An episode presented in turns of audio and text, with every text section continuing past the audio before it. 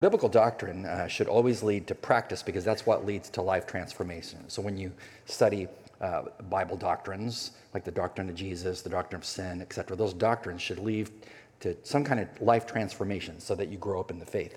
Uh, as I've told you before, Paul's books are structured like this. Uh, First Thessalonians is no uh, exception. Uh, he talks about doctrine first, uh, and then he then moves into what do you do with the doctrine. And so as we saw uh, several months ago when we were in chapter four, verses thirteen to eighteen, uh, Paul spoke about the doctrine of uh, the, the rapture of the church.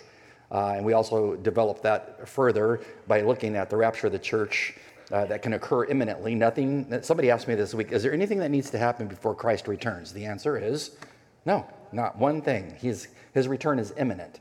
Uh, and when he returns, as we talked about several months ago, when he returns for his church and removes us before the tribulation begins, he judges us. Uh, uh, not for heaven or hell, but uh, how well did you serve me while you were on the planet? Uh, and that was First Corinthians three. We looked at that in detail, the rewards of Christians.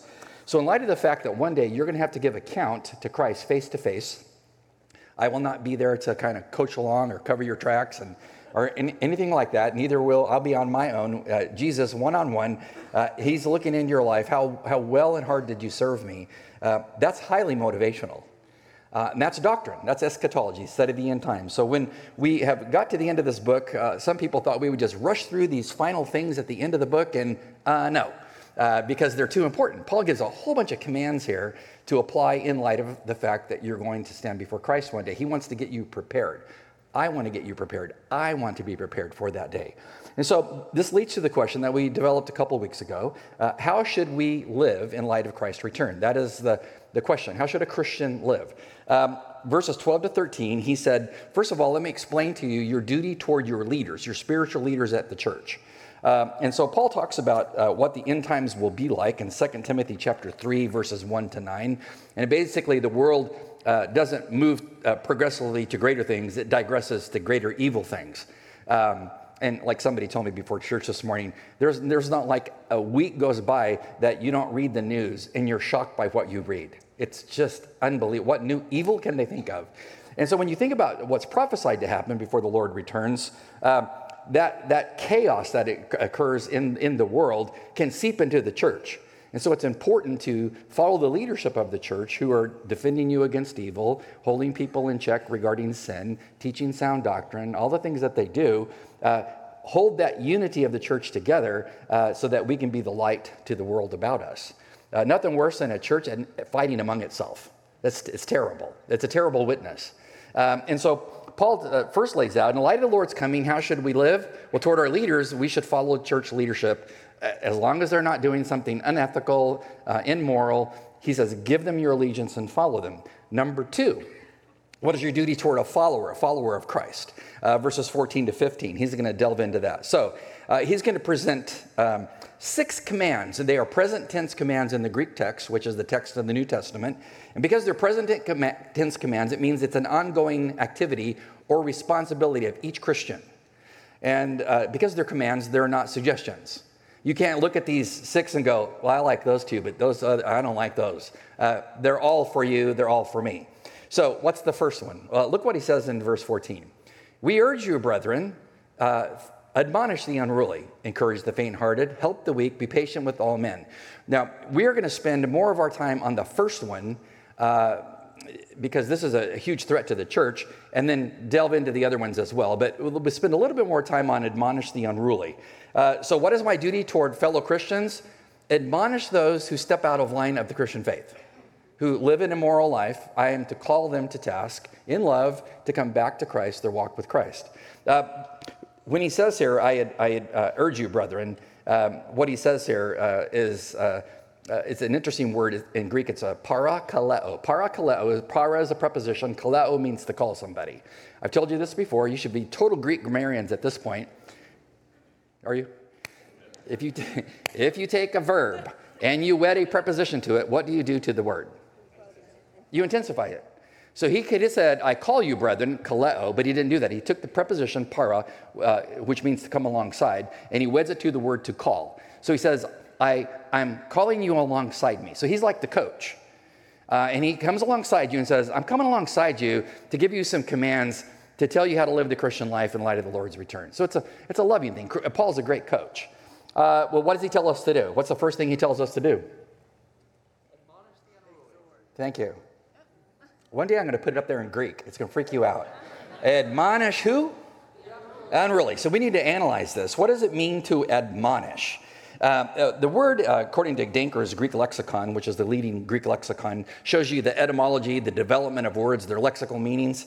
Uh, this particular word, to admonish, means to offer counsel somebody uh, and instruction to in- avoid or cease inappropriate conduct. Did you hear me?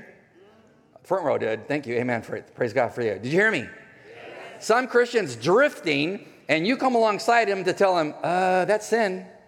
That's admonishment. Um, he says you need to do that uh, in the church. Uh, admonish uh, who? The unruly. The unruly. That would never happen at church. Uh, yeah, it's like a part-time job for a pastor. Uh, admonish the unruly. So we need to talk about this. What kind of Christian are you supposed to deal with? The unruly. Now, the, the, the Greek word, um, attactus is the word. Attactus almost sounds like the word attack. It's a military term in the in the Greek language. Uh, and it referred to a soldier who wouldn't do what his commanding officer said. Okay, just, how many here are in the military? So uh, yeah, yeah, yeah. Be proud. If you told a commanding officer, you know, I've thought about it, it's just not in my wheelhouse, I'm not doing that. How would that work for you? What would happen to unit cohesion? You guys aren't talking all of a sudden. Right, you're trained. When that commanding officer gives a command, it's not a suggestion. That's what you execute, even if you disagree with it. Now, when I was studying this word this week, I, I had a Vietnam flashback. You know, when I was a kid. And I remember watching, I think it was Walter Cronkite. Remember him? Yeah. Sorry, I'm dating myself, but young people are going, Walter? Yeah, yeah, Walter Cronkite. You know, everybody just trusted his analysis. And as the war was winding down, which, you know, they were drafting my friends in front of me, I'm like, this thing better end. Um, as it's winding down, I was watching a newsreel, and I think it was with Walter, Walter Cronkite. Cronkite. Was it uh, C B S back in the day? Yeah. Uh, And he showed a newsreel of, of, a, of a army unit uh, in the jungle, uh, and he was showing what was happening as the war was winding down. They, the one uh, lieutenant asked one of the guys to go walk point. Well, I had friends that walked point. Marine, one of my Marine friends was a sniper, but he's also, you know, would be with his unit. And he would, he would, you know, he said, I volunteered for point all the time. Nobody wanted to. Why? You're the first guy shot. You know, so put Larry out there. Yeah, draw a fire. Then we'll know where to shoot.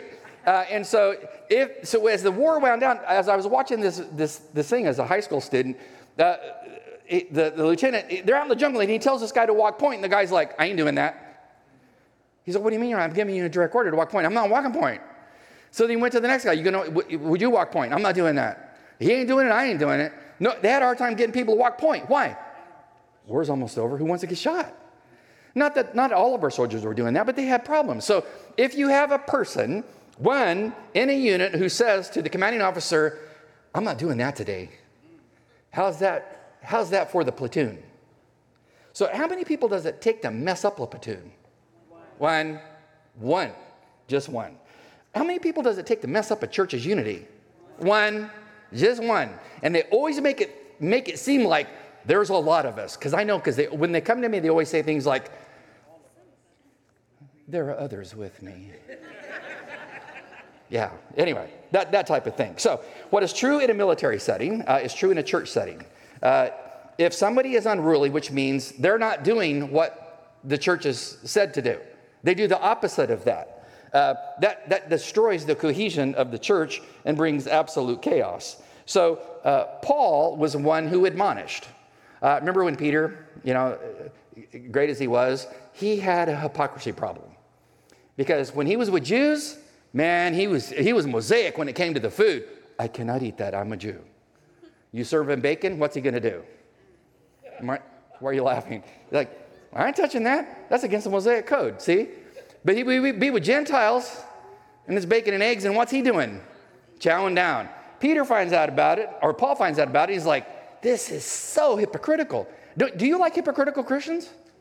I don't. Paul didn't. So Paul, I mean, just read. I mean, Paul does what he preaches here. Uh, Galatians chapter two, verse eleven, he says, I opposed Peter to his face. But don't you know that was some kind of discussion? I mean, it's not in the scripture, basically, you know, what they talked about. But you could imagine the intensity of it. What are you doing? You can't do that because the gospel of Christ has freed you from foods. You're free. Don't play games. Uh, and I guess Peter got his act together after that. So admonish the unruly. Peter was unruly. There were times when Paul was unruly. Uh, so no, no leader is above, above admonishment. But admonishment uh, uh, of the unruly is not fun. If anybody tells you, I live for it. It's my spiritual gift. I look for opportunity. They are sick. They need, they need help. Why is it hard to admonish? I'll go through the list. Well, it makes me too uncomfortable. Uh, who am I to say anything? Uh, if I do this, I'm going to destroy a friendship. If I do this, there's potential that there's going to be some ugly backlash. Uh, I don't want to appear intolerant, unloving, or holier than thou. Uh, It's just not my place to say anything. You do it, Pastor. Huh? Yeah.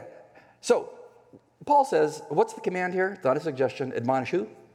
The unruly. What's a person? They're unruly? Well, it's a person who doesn't do what they're supposed to do, what the scriptures say you're supposed to do. So I want to identify three areas where people can get unruly. This isn't exhaustive. It's just what I've seen in thirty-six years of pastoring. Where they typically get unruly are these three areas. Okay, you with me? Praise God.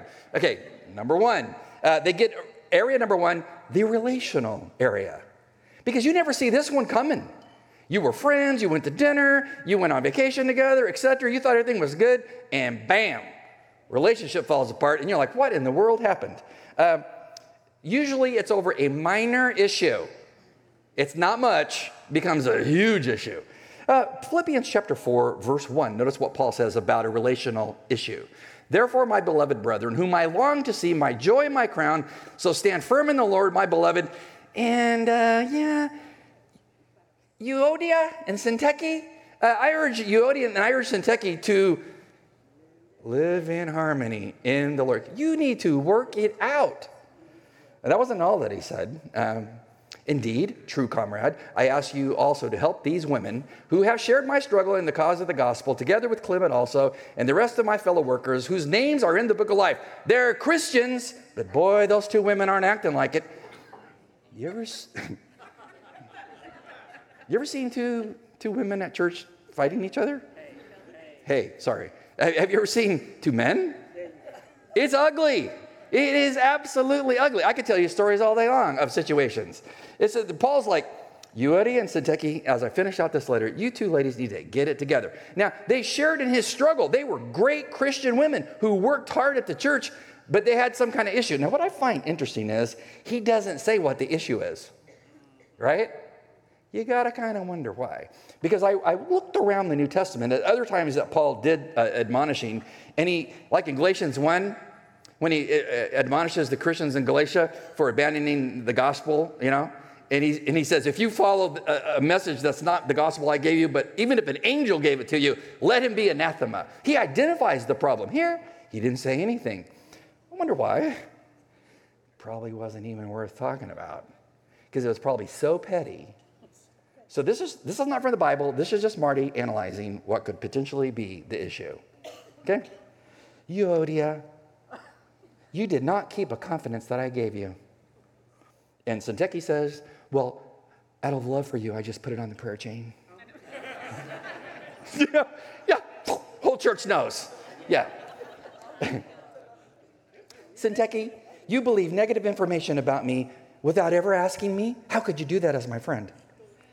Uh, Euodia, uh, you are so pushy and domineering every time we work together on anything at church. It, I've just had it with you. Woo! Uh, Syntyche, your child hurt my child's feelings, and, and you had the gall to say it was really no big deal. Serious? I mean, I could go on, couldn't I? Because those are all real things, right? You're getting too quiet.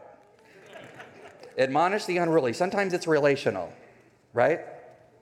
So what happens if it's a relational problem? Uh, Jesus is pretty clear. Matthew five twenty-three. If, therefore, you are presenting your offering at the altar, that is you're going to church, and there remember that your brother has something against you because you sinned, what are you supposed to do? Continue to worship. No, leave your offering there before the altar and go, to your, go your way. First be reconciled to your brother and then come present your offering. Jesus is saying, do not think if you have wiped out a friendship that you can come to church, sing the songs, pray the prayers, put money in the plate, and everything's cool. No. He said, if you have an issue and you recognize it right now, like, okay, make this real. If right now you realize, man, I cannot believe what I did to one of my friends. What should you do right now at this point in church? Go to the now, this could be scary. Like half the church gets up and leaves, you know. But but it's that kind of thing. He's like, it's serious business. So if it's if it's messing with your life and messing with the church life, because it always spills over into the church, Jesus says, don't continue to worship thinking your worship, your liturgy is going to cover your sinful behavior. Confess your sin and move on. And if this person, by the way, comes to you to confess their sin as a Christian, it is not up to you to go, well, I need six more months to think about it. Oh, I've heard all these things. No, it is, I forgive you. Because according to Ephesians four thirty-two, we are to forgive as Jesus forgave you. Aren't you glad Jesus didn't look at you when you came to him and said, I need another thirty years to think about it? Yeah, moving on. Now, I want to throw this in just as a side note. Romans twelve, Paul says, verse eight, if possible, so far as it depends on you, be at peace with all men. I love this. Because some people you can't be at peace with. I've learned this as a pastor. I mean, one of my friends was my good buddy, Mark Baker. Uh, went to seminary together. But he, he was a pastor for like twelve years when he came to Dallas Seminary when we were young men. But he told me as I became a pastor later, he's like, brother, some people you just got to let go. He was from uh, near Atlanta, big football guy. Um Yeah, Mark was right. If it's possible, what should you strive for? Peace. Peace. But sometimes you can't have peace. That's a whole nother sermon series. Then what do you do? Well, that's a, well. Maybe we'll pick that up some other day. You you pull back. You pull back. I I can't I can't be near that person. Anyway, moving on. Area number two where there's problems. Uh, doctrinal. Doctrinal. Jesus does the confrontation here in uh, uh, Revelation chapter two, Church of Pergamos, verse four. Jesus himself admonishes the unruly church. But I have a few things against you.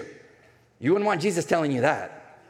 Uh, because some of you hold to the teaching of Balaam, who kept the teaching of Balak to put a stumbling block before the sons of Israel, to eat things sacrificed to idols, and to commit acts of immorality. Thus, you have also come, uh, some in the same way, who hold to the teaching of the Nicolaitans. Uh, Nikao in Greek means to conquer, Nike.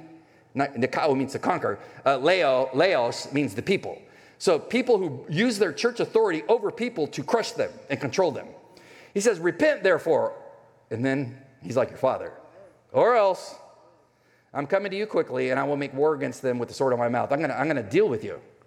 Because this, this church is compromised. So Jesus comes after them for what sin?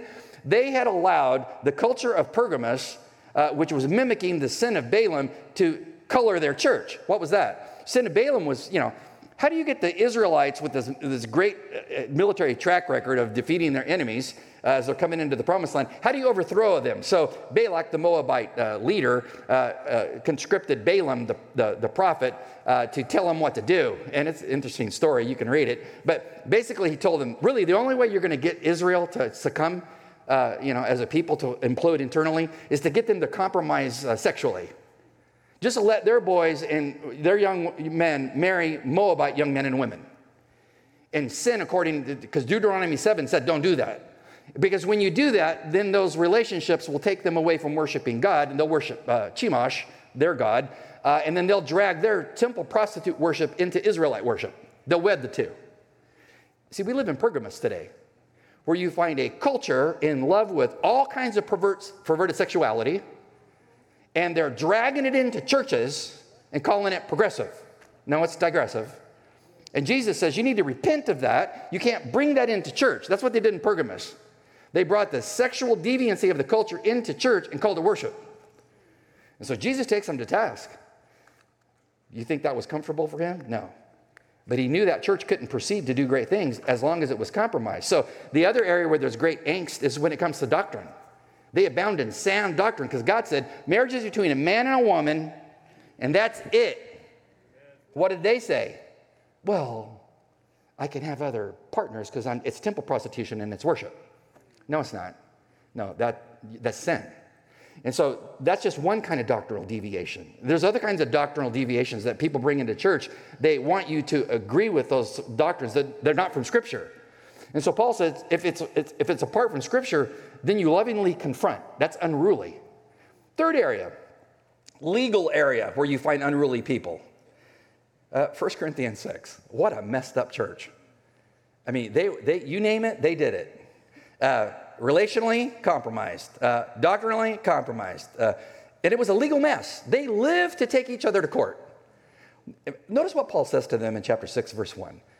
Does any one of you, when he has a case against his neighbor, dare to go to law before the unrighteous and not before the saints? Translated, what in the world are you doing dragging your Christian brothers and sisters to court?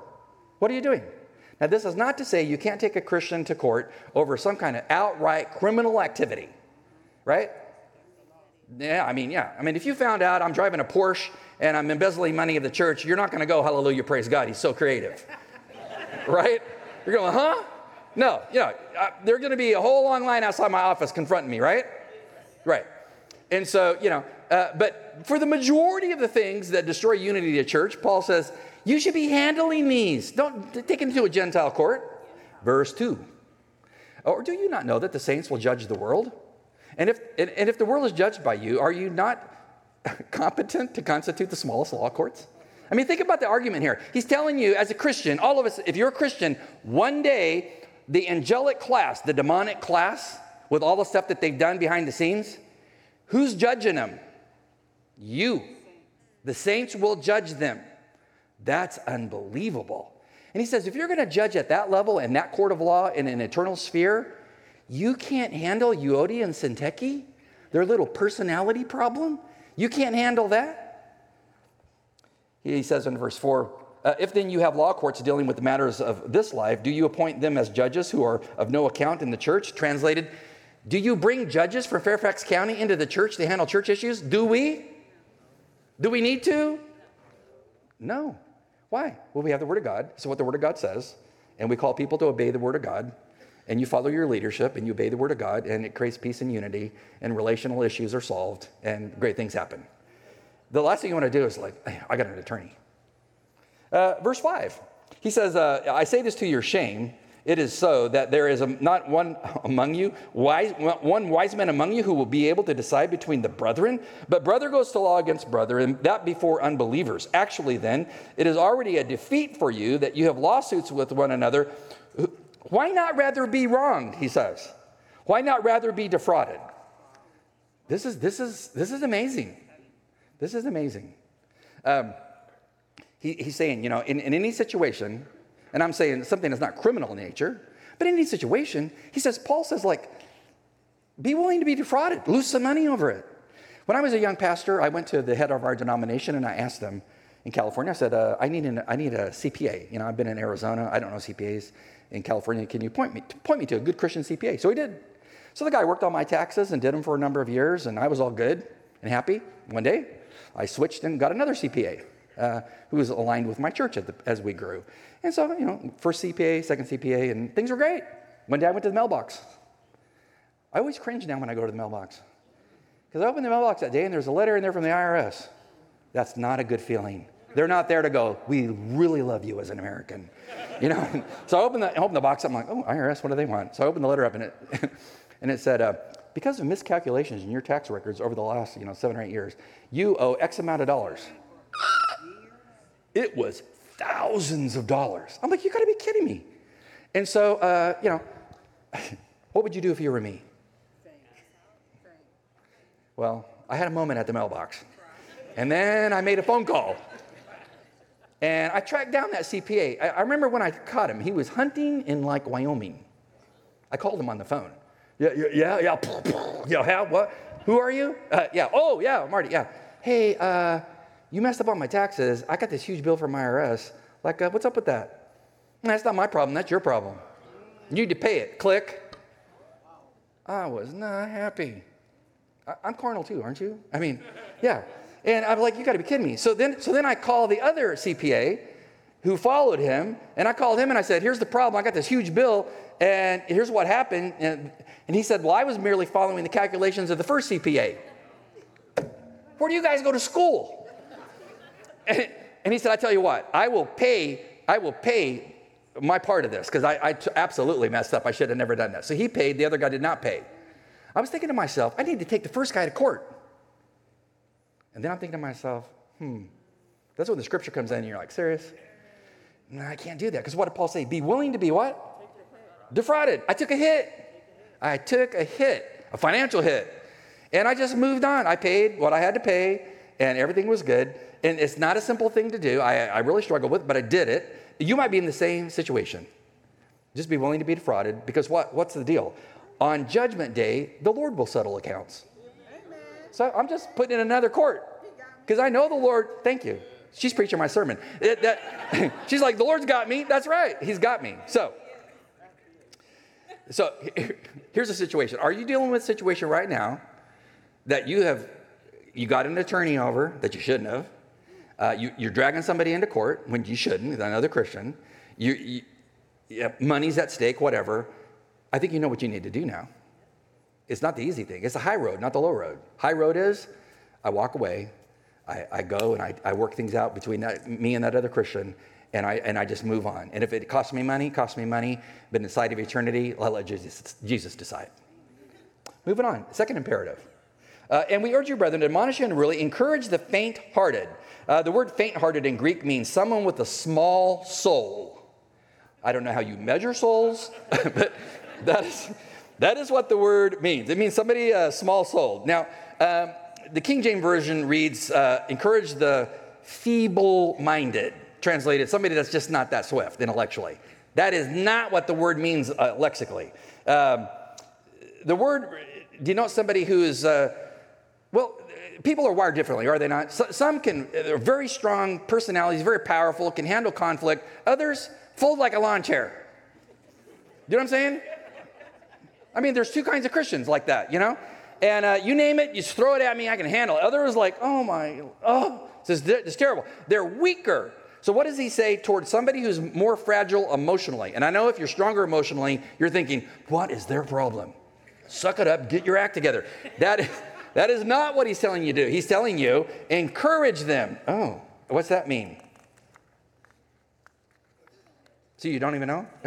um, Well, that means if, if, if they're going through something that has totally caused their lawn chair to implode, you, you need to come alongside them and tell them, you know, hey, I, I am here. I am here to listen to you, to love on you, to talk to you, give you wisdom, give you direction, be there for you. You know, encourage them. Encourage them. See, they're going to need you when they get that negative di- diagnosis from the doctor. I've been with people before when I knew they're, you know, they went in for tests and they went into the doctor, and sometimes they'll say, could you be with me? Sure. Sometimes that's a widow. Sometimes it's a widower. They want to be alone. Go with them. That, that's encouraging the, the faint-hearted. Uh, they're going to need you when uh, their husband leaves them and the children for, an, for another woman. They're, they're going to need you. Instead of just going, that is so bad, what happened to you? No. No, they're going to need you to show up at their house. Uh, they're going to need you when their company downsizes and they're part of the downsizing. They're going to need you. I mean, we, the list is long. Faint-hearted. When when they implode, when they're struggling, that's when you come alongside them and you encourage them. You got anybody right now in your life that you know they're faint-hearted, they're discouraged? You probably have their name on your mind, their name right now. What should you do when you leave this church service? Encourage them. Phone call, email, card. I drop by. Take them to dinner. Take them to their, their, their favorite coffee drink, whatever. Let them know you're there and you love them. Uh, third command, and we urge you, brethren, to help the weak. Help the weak. Uh, Anteko is the word here, to be weak, and it means to be bodily weak, like you have some kind of sickness or malady, bodily weak, or morally weak. It can have two connotations. Make the application. Help those who are physically weak. Uh, one of our young ladies uh, years ago was struggling with uh, breast cancer, and uh, she she was dying. Took about a year. It was sad to watch. Uh, and uh, when she was near the end, uh, I went to go see her again. And I showed up at her house. They had a hosp- hospital bed. Went over there to see her uh, and pray with her. Uh, and uh, when I got there, the whole house was full of Christians from this church. who were with her for months and months and months, shifts, being she's not alone. And she's got a husband and, and a little boy, but but these Christians were with her all the time. Um, and so I went in and I prayed for her. Uh, and as I was getting ready to leave, uh, the hospice nurse walked up to me. I don't know her. She walked up to me and she said, "You're the pastor, right?" "Uh-huh." She said, "I just want to let you know, I have never seen anything like this in my entire life as a hospice nurse." She goes, "I well, like, what have you seen?" She said, "The love and loyalty of these of these people is just unbelievable." Amen. You're fulfilling what Paul talks about. I, I watch you guys in action. That's what he says. Uh, help those who are weak. And I've also watched you when somebody's morally weak. Because sometimes if you're in, a, in an addiction, be what it may, pornography, uh, some kind of sexual deviancy, uh, drugs, uh, drinking, whatever your addiction is, I've watched you come alongside them. And instead of going, whoa, I, I told one guy who had uh, s- sexual perversion issues, uh, he told me, "Man, if anybody finds out about this, no one's going to be my friend." I said, "Oh, no, you don't understand. When you come alongside these other brothers and tell them, this is what I struggle with, you're going to have a whole bunch of comrades around you. And that's what you need. The devil's telling you you're going to be alone. They're not going to run away from you. They're going to run toward you." See, that's what we see at this church, and I commend you. Fourth command, we urge you, brethren. I wish you would have left this one out. Um, don't you read your Bible like that? Like, serious. Be patient with just the people that you like. Yeah, be patient with all men. So what does it mean to be patient? Barbara Johnson says, patience is the ability to idle your motor when you feel like tripping the gears. Oh, yeah. Yeah. Uh, so you got to stop and ask yourself, are you truly, the word means to be tranquil in tough situations, the Greek word. Are you? Where are you quiet? Are you truly patient? I drip with patience. Serious? Okay. So if you think you're dripping with patience, uh, how are you on three ninety-five? Um, when you're on three ninety-five and someone pulls in front of you and then slows down, how are you? What's he braking for? What? There's no one in front of him. You're the wild monkey in the car. I've done it many times. Um, uh, then you see the B C C sticker. You're like, yeah, anyway. Uh, I've had that happen before too. Um, How about, are you patient when someone is standing and talking to the checker and you're standing there with all your groceries and you're like, could you wrap it up? Um,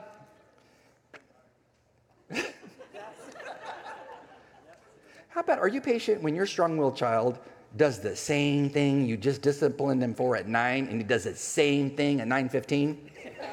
You patient?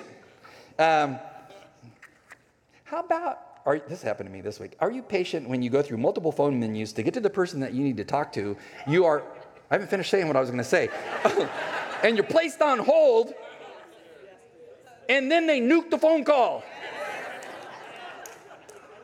You come back like Moses. Yeah. I'm just saying, be patient with all people. So if you don't know what to pray about today when you leave this service, I don't even know how to help you. So you walk out the door, you say, sit in your car, "Lord, help me leave the parking lot like a patient Christian." All right? And the fifth and sixth commands are most interesting. See to it that no one pr- repays another with, with evil for evil. How should you live? Always seek after that which is good for one another and for all men, Christian and non-Christian. No eye for eye. No tooth for tooth. No. There is absolutely no room in the Christian life for retaliation. Did you hear me? There is absolutely no room in your Christian life for retaliation. Our culture has tons of it. Let it not be you or me. No one should repay evil. Well, she did this to me. I'm going to do that to her. You know how that goes? Or he he did this to me when I was, you know, I was up for my, you know, third look at a promotion, and this guy stepped in and totally nuked it. I'll get him. That that type of thing. As a Christian, you should walk away. You should walk away. Always seek after that which is what? Good for one another. So you should be always looking at, how can I turn, turn the other cheek in this situation? Uh, how can I bless instead of curse? Uh, how can I actually, in this situation, do good to them? Because when you do good to them, when they've done evil to you, wow, it does a number on them. It gets their attention. And that's what a Christian's supposed to do. There's a, a man named Peter Miller. He was a Baptist pastor during the American Revolution. His best friend, a guy named uh, General George Washington. Miller lived in uh, Ephrata, Pennsylvania. Uh, there was another guy that lived in Ephrata, Pennsylvania named Michael Whitman. Michael Whitman was not a nice man. And he did everything in his power to make the life of Peter, uh, Pastor Peter Miller miserable.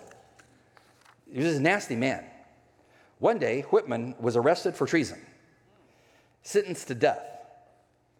Um, Miller set out to Philadelphia to plead for the life of this man. He walked seventy miles to talk to George Washington about his friend who was, or his enemy that was sentenced to death.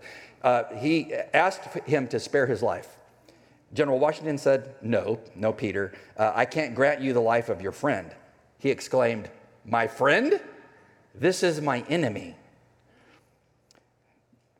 Washington then said, what are you talking about? You've walked seventy miles to save the life of an enemy? He says, that puts a matter in a different light. I will now grant your pardon. And he pardoned him. They then walked back to their hometown seventy miles as friends. That's what we're supposed to be doing.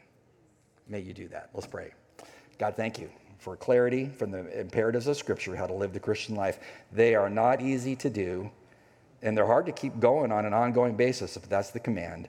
May we apply it in a profound, radical way this day when we leave this building to your glory in Christ's name. Amen.